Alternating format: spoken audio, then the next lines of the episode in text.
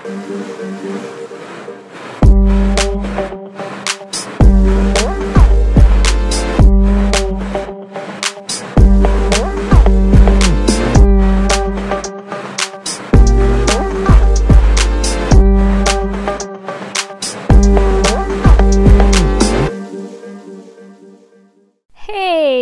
Hello dear friend, how are you? Earlier I passed my exams at the university. Now I'm finally here. It's time for a trip. Today let's talk about a very unusual and rapidly developing city in Russia. This city is Krasnodar. There are private houses and high-rise apartment buildings, beautiful hotels and guest houses, huge shopping centers. I think that the best time to travel to Krasnodar is spring and summer.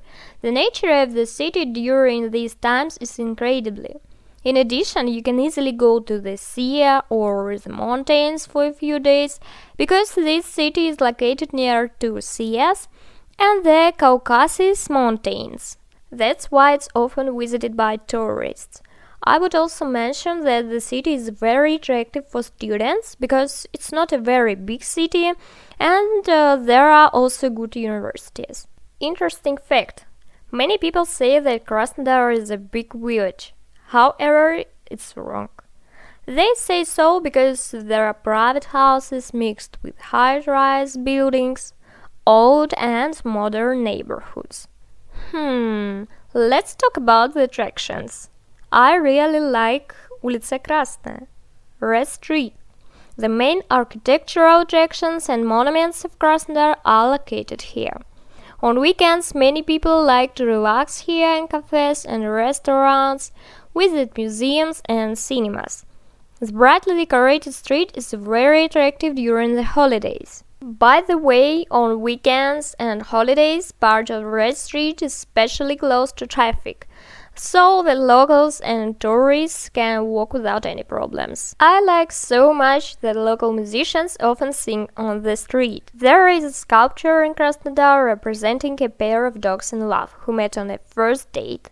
People say that if you rub their paws or nose, then any trip will be successful and the wish will certainly come true.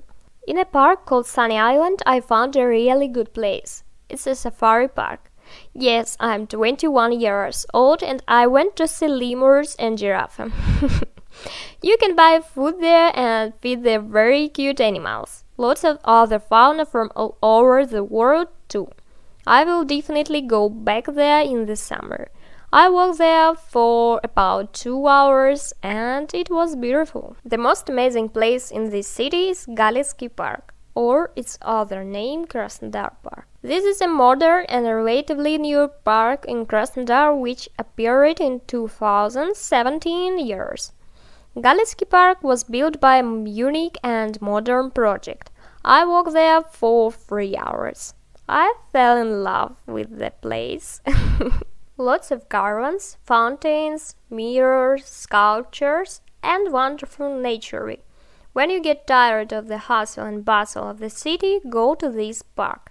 Take delicious coffee and book and enjoy the nature. The park area is just over 22 hectares. Well, we're going to travel. Thank you for listening to my podcast.